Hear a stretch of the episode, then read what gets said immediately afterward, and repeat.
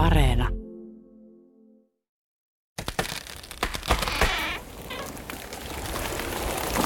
Rakas puu. Kaadettu puu. Mä oon ehkä pyrkinyt selvittämään, miten me on päädytty tähän. Mistä koko keskustelu luonnosta ja ilmastosta on lähtenyt? Onko meillä mitään, mitään tota, mahdollisuuksia enää, enää ylipäätään? Ja mitä mun pitäisi nyt sitten edes ymmärtää?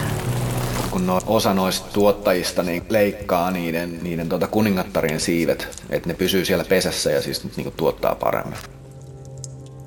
Vuonna kaksituhattakaksikymmentäyksi mä en nähnyt mitään ideaa tehdä mehiläistarhaamista enää. Mä olin jumissa. Ja koko yhteiskunnallinen keskustelu luonnon ja ilmaston ympärillä oli jumissa. Mua vaivasi monet kysymykset. Miksi me oltiin jumissa? Miksi mä en voinut ansaita elantoani niin kuin kaikki muut oli aikaisemmin tehneet? Miksi mun piti muuttua? Miksi meidän piti muuttua? Miksi kukaan ei lopettanut luonnon käyttämistä hyväksi? Miksi meidän ylipäätään piti lopettaa? Miksi me ei tajuttu rajoja? Mä lähdin ratkaisemaan näitä kysymyksiä historian kautta. Mä päätin selvittää aina Xenofonista Linkolaan, että miten me oltiin aikaisemmin ratkaistu näitä, ja onko meillä jotain uusia vastauksia. Ja ennen kaikkea, että mitä mä itse, lohjalainen mehiläistarhaaja, teen tämän kaiken keskellä.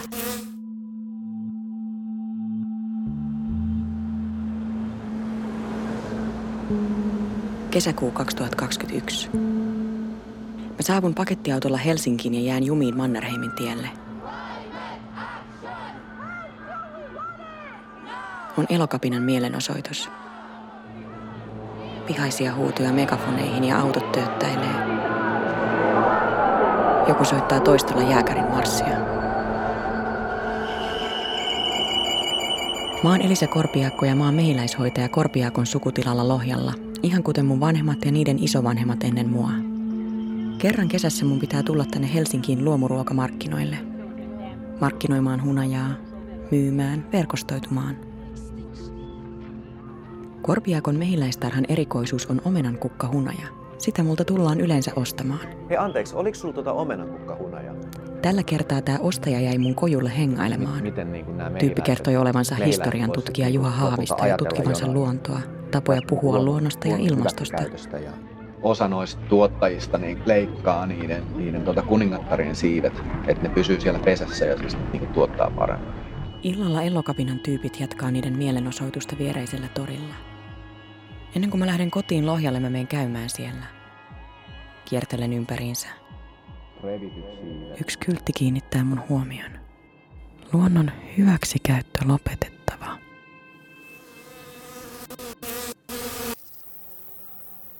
Elokuu.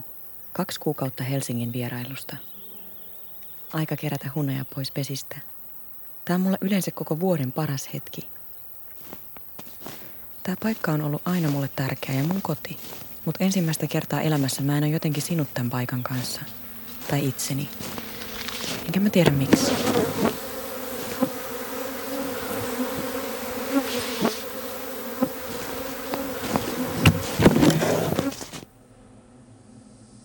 Seuraavana yönä mä en saa unta. Elokapinan ja Greenpeacein mielenosoittajat ovat ottaneet metsähallituksen kanssa kovan. Mistä koko keskustelu luonnosta ja ilmastosta on lähtenyt? Mistä tässä kaikessa on kysymys? Saako luontoa hyväksikäyttää? Entä mitä esivanhempani ajattelivat? Mä en näe mitään ideaa tehdä mehiläistarhaamista enää. Haavisto. No se on Elisa Korpijaakko tässä, terve. Moi. Hei, me nähtiin ja juteltiin tänään kauppatorilla ja mä mietin, että oltaiskohan me voitu tavata. Ta- Jos me nähtäis vaikka jossain kahvelassa. Me tavattiin Juhan kanssa Hesoissa. Selitin kuka mä oon ja mitä mä teen. Se ei varmaan yhtään tajunnut miksi, mutta vastaili ystävällisesti. Ja lupasi, että mä saan soittaa sille koska vaan. Ateenalainen filosofi Xenofon kirjoitti siitä, miten luontoa pitää kohdella. Ja se päätyi siihen, että luonto on aina alistettava ihmiselle. Se on otettava hyötykäyttöön. Ekana mä törmäsin Xenofoniin. Se oli jonkinlainen alkupiste kaikelle. joku hetki historiassa, josta tämä koko solmu alkoi. Xenofonin tärkein pointti oli se, että se määritti ihmisen ja luonnon välisen suhteen.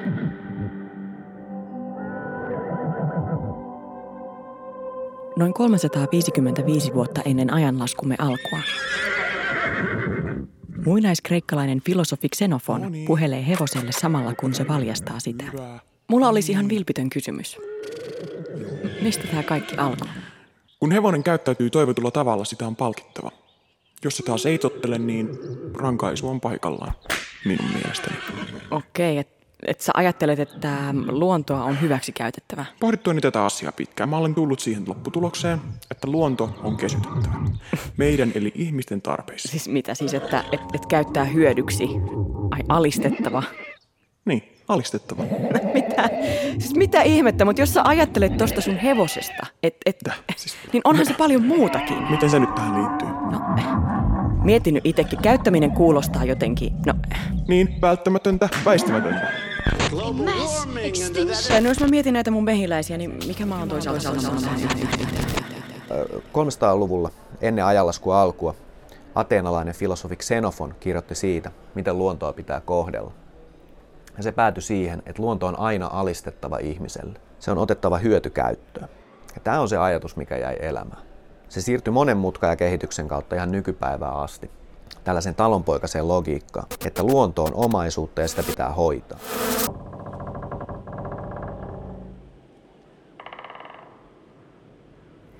Paavolan tammi sijaitsee tosi lähellä mun mehiläistarhaa. Valtava upean näköinen tammi. No joskus kesäisin, kun mulla on tosi raskasta töissä, kun on tosi kiire pesien kanssa, niin mä tuun tänne Paavolan tammelle ja sitten mä vaan istun täällä ja... Niin. Aina puhutaan siitä, että luonto on jotenkin pyhä tai jotain. En mä osaa ajatella sitä ehkä ihan tolleen, mutta tässä puussa ja tässä paikassa niin... Tässä on jotain. Risto Isomäki, ja mä oon nykyään päätoiminen kirjailija, kirjoitan se, mutta mä oon myös hyvin pitkän linjan tämmöinen ympäristöaktivisti ja yhteiskunnallinen aktivisti. Puu on aidattu. Tää on vähän kuin museoon tulisi. Nuorethan on, nuorista yli yhdeksänkymmentä prosenttia on hirveän huolissaan. Mun isoisä näytti mulle tämän paikan ja opetti, että tänne kannattaa tulla. Että tää paikka on erityinen. Että luonto paikkana on erityinen. Siis periaatteessa meillä ei ole mitään ongelmaa, koska tämä meidän niin kuin yhteenlaskettu keinovalikoima on hirveän paljon parempi kuin mitä se on, mitä se oli viisi vuotta sitten, puhumattakaan siitä, että mitä se oli kymmenen vuotta tai kaksikymmentä vuotta sitten. Sitten teoriassa meillä ei ole mitään ongelmaa, jos me pystytään organisoimaan tämä päätöksenteko. Mutta... kaksituhattakaksikymmentäluvulla meille aukesi uusi keinovalikoima. Tämä vyyhti alkoi aueta. Uusi kehitys. Mutta mun piti selvittää aikaisempia puheenvuoroja, palata keskustelun juurille, ymmärtää suomalaisen keskustelun pääpointit, palata suomalaisen luontosuhteen juurille. tuhatkahdeksansataaviisikymmentäkolme. Sakris Topeliuksen työhuone Helsingissä. Topelius kirjoittaa Kesäpäivä Kangassalla runoa. Ja roineen armaiset aallot sen rantoa hyväilee. Niin. Sulla on tosiaan tosi vahvana toi luonto noissa sun runoissa ja kirjoissa. Kuljen opettajani Runebergin jalanjäljissä. Niin aivan, koska sä kiertelit ympäriinsä Suomea ja fiilistelit. Kö? Matkoillani opin luonnon rakastamisen tärkeyden. Meidän tulee oppia rakastamaan luontoa. Niin, eli siis tuhatkahdeksansataaluvulla oli siis erilaisia tyylisuuntauksia, mm. vaikka joku romantiikka, jossa luontoa kunnioitettiin. Ihailtiin jotain myrskyjä ja, ja ihmisiä, jotka uhmas myrskyjä. Mutta sitten samalla syntyi oikeastaan ajatus siitä, että luonto voisi olla jo, jotain suojeltavaa, jotain sellaista, millä on itse, itsestään arvoa. Et se ei pelkästään ole niinku vaurauden lähde. Mm. Et ei ole ainoa asia, mitä sieltä metsästä saa. Ei ole se, ei ole se puutavara, vaan, vaan myös tällainen niinku jonkinlainen ajatus luonnosta. No toinen ääripää tästä oli sit se, että et hakataan ne metsät pois. Ei, ei, niillä niin kuin, ei niillä tehdä mitään. Ne edustaa pelkästään barbarismia. Sitä, että ei tänne rakennu mitään kansalaisyhteiskuntaa tai sivistynyttä yhteiskuntaa, jos, jos meidän maa on pelkkää metsää täynnä. Metsät piti raivata pois ja kyntää pelloiksi. Edistyksen ehto oli se, että metsät ja suomalainen metsäläisyys hävitettiin. Se kitketään pois. Mutta sitten tuhatkahdeksansataaluvun puolivälissä suurin piirtein syntyy sellainen uusi metsäteollisuus, käytännössä siis paperin valmistaminen. Paperia meni, käytettiin toki Suomessa, yritykset käytti, siis pääasiassa sitä vietiin Pietariin. Ja vaikka tämä niin paperiteollisuus on syntynyt erilaisista jätevirroista, joita nämä sahalaitokset tuotti, niin käytännössä hyvin pian kävi selväksi, että paperia piti ruveta valmistaa raakapuusta. Sahatavaran merkitys pieneni ja paperin merkitys kasvoi. Ja se liittyy siihen, että miten myös näitä niin kuin metsiä käytetään. Kun mitä enemmän paperia valmistetaan, sitä enemmän sitä metsää menee. Ja siis se pointti, mikä tässä on, on se, että kaikkia kiinnostaa se rahallinen arvo, joka niissä metsissä on tai maassa on. Mutta toiset vaan ymmärsi sen eri tavalla. Toiset halus laittaa metsän pelloiksi ja toiset käyttää hyväkseen sitä metsää. Mutta yhteistä näille oli se, että maa ja metsä oli, oli siis luonnonvara. Ja se oli ainoa luonnonvara, mitä Suomella oli helposti käytettävissä. No, ja sitten lopputuloksena oikeastaan voisi sanoa sen, että nämä tällaiset niin kuin paperivalmistuksesta syntyneet laajamittaiset hakkuut näyttää sen, että miten metsälle käy, jos, jos tällaisen teollisuuden annetaan mennä vapaana. Aa, mutta tässäkin kohtaa niin suurin osa ihmisistä oli kiinnostuneita lähinnä siitä, että miten käy raaka-aineelle, miten sen raaka-aineen saanti turvataan, eikä se, että, että mikä on sen luonnon kohtalo sinänsä. Mutta samoihin aikoihin oli myös erilaisia näkemyksiä. Snellman vuonna tuhatkahdeksansataaneljäkymmentä. Metsien säästäminen liikasahaukselta on väärä perusnäkemys. On eduksi koko maalle, jos metsät hakataan mahdollisimman tarkasti pois. Siellä, missä metsä vallitsee, vallitsee myös kurjuus, tietämättömyys ja raakuus. Ja sitten esimerkiksi L G Hartman, joka näki metsässä rahaa. Maamme metsiin on luonto sijoittanut ainoan rikkautemme lähteen. Taloudellisen riippumattomuuden lähteen. Jos metsiä hoidetaan huonosti ja hävitetään, niin loppuu meiltä varat sellaisten tavaroiden ja teollisuustuotteiden vaihtamiseen, joita ei oma maamme voi aikaan saada. Mm. Mutta eikö tämä tule nimenomaan tosi lähelle niin kuin tämän päivän ääniä? Tulee, tulee. Ja se on just se iso pointti. Se, mikä tässä muuttuu, on se, että ihmisen kohtalo ei enää ole riippuvainen Jumalasta, mm. vaan se on siitä, mitä ihminen itse tekee niillä asioilla, mitä hänen käytettävissään on. Ja tietysti tämä on niin kuin nykypäivänä aika selkeä juttu, tai voi olla selkeä juttu, mm.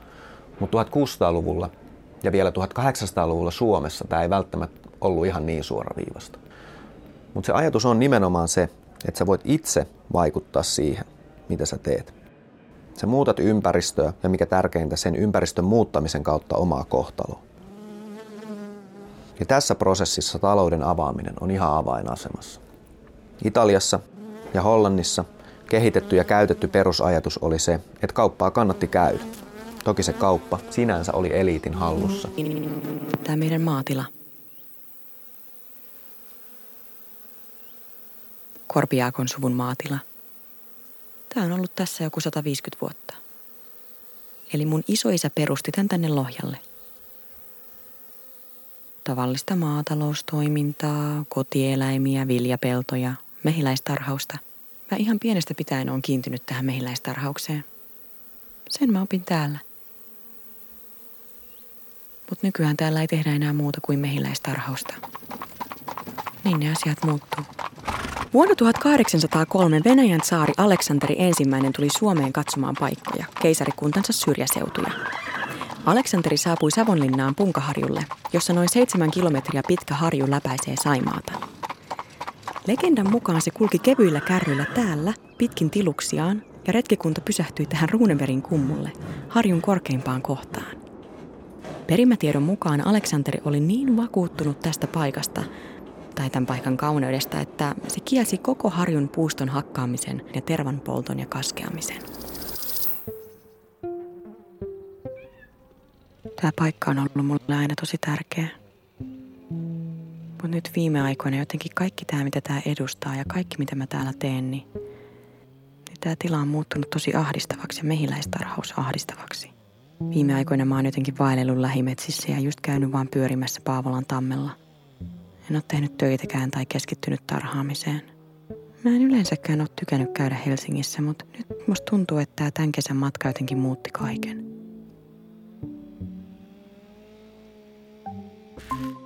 Eli sitten mä vaan mietin, että oliko Suomen luonnonsuojelun historia niin kuin tässä?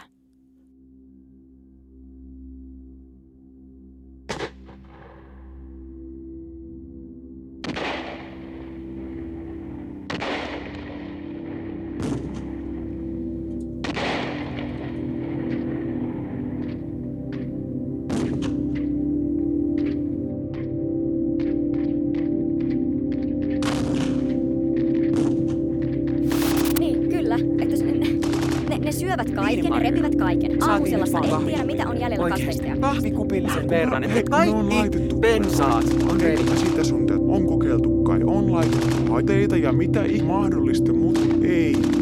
Valkohäntäpeura. Niiden kanta on räjähtänyt ja jatkaa kasvuaan. Ne aiheuttavat lukuisia kolareita ja tappioita viljelijöille. Satojen tuhansien eurojen arvosta maatalousvahinkoja. Joo. Niitä on joka paikassa. Niitä on yksinkertaisesti liikaa. Antti Haataja sanoo. Eli onko meillä muuta ratkaisua kuin ampua? Ne? No, ihminen on tämmöinen supertappaja. Eli tuota niin, esimerkiksi kun mitataan, miten vaikka muut suurpedot tappaa muita petoja, niin ihminen tappaa huomattavasti paljon enemmän muita petoja kuin mitä sun muut suurpedot tekee. Ja sitten toisaalta ihminen on tämmöinen teknologisesti täysin ylivertainen tappaja. Että tuota niin, ihminen kykenee tappamaan muita lajeja sukupuuttoon, mihin muut lajit ei tällä hetkellä maapallolla kuitenkaan kykene. Että tuota...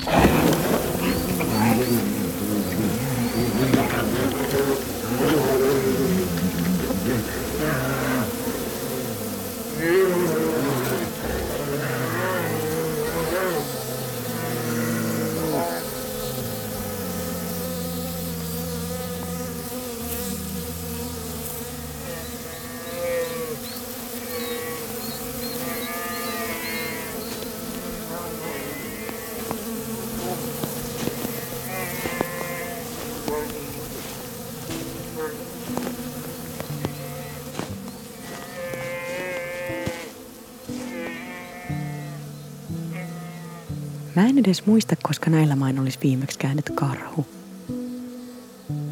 Äidin ehdotuksesta mä luin isoisän vanhoja muistikirjoja. Selvisi, että joskus seitsemänkymmentäluvulla on viimeksi tehty havainto. Karhu tuhosi mehiläistarhasta ainakin kaksitoista pesää. Se tarkoittaa isoja tappioita. Meidän pitäisi päästä jotenkin semmoiseen... Tämän kaiken lisäksi vielä tämä. Tai... Meillä on, niin kuin, tulee vastaan myös tämä somen luoma, hirveän pirstaleinen keskustelukulttuuri ja, ja niin kuin tavallaan järjestäytymisen tapa, missä, missä toiminta on oikeastaan sitä, että otetaan kantaa netissä. Ja, ja joka luo tämmöistä hirveän sirpaleista ja myös tämmöistä hirveän niin kuin konfliktihakuista kenttää. Lukemattomista, suhteellisen merkityksettömistä asioista syntyy tämmöisiä raivokkaita konflikteja nykyään, jotka, jotka hajottaa rivejä. Yhä pitäisi päästä jotenkin tämmöiseen niin kuin rakentavampaan ilmastonmuutoksen torjuntaan, tai pitäisi jollakin tavalla saada aikaan semmoinen suuri kansanliike, jokalaiset oli tyypillisiä kahdeksankymmentäluvulla, jossa hyvin erilaiset ja hyvin eri tavalla ajattelevat ihmiset voi jossakin asiassa tehdä rakentavaa yhteistyötä, koska jos niin tämmöiset kaupunkilaiset ympäristönsuojelijat ja vihreät pystyisivät tekemään rakentavaa yhteistyötä M T K:n ja keskustan ihmisten kanssa maaseudulla, niin sitten olisi niin kuin mahdollista tehdä, tehdä vaikka mitä. Ja psykologinen vaikutus ilmastonmuutoksesta ahdistuneille nuorille olisi ihan hirveän iso, koska heti kun sä pystyt tekemään jotain konkreettista ja näet tulokset, sä oot kuitenkin liikkeellä ja panet vastaan ja, ja niin kun teet jotakin. Ja silloin se ei tietyllä paradoksaalisella tavalla, silloin ei enää psykologisesti ole oleellisinta se, voitaks sä vai et, vaan se on niin kun, tavallaan psykologisesti se on oleellisempaa, että sä panet vastaan, etkä annat periksi. Ja silloin, silloin jos, jos niin kun se tilanne muuttuu henkisesti kevyemmäksi, niin silloin myös ne mahdollisuudet, että pystytään yhdessä tekemään jotakin sen ongelman ratkaisemiseksi, niin kasvaa.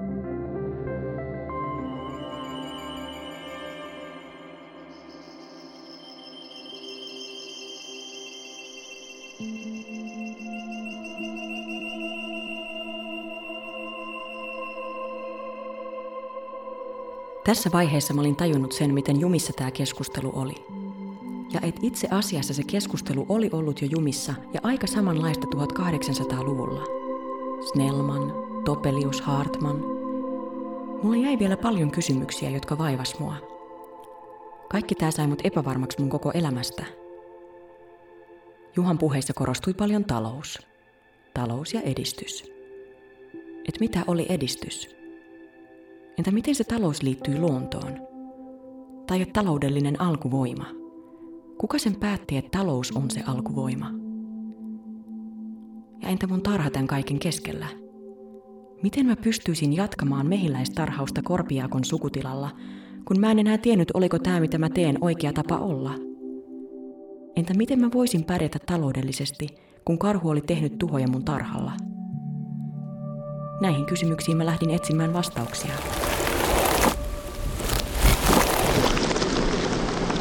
Rakas puu. Kaadettu puu.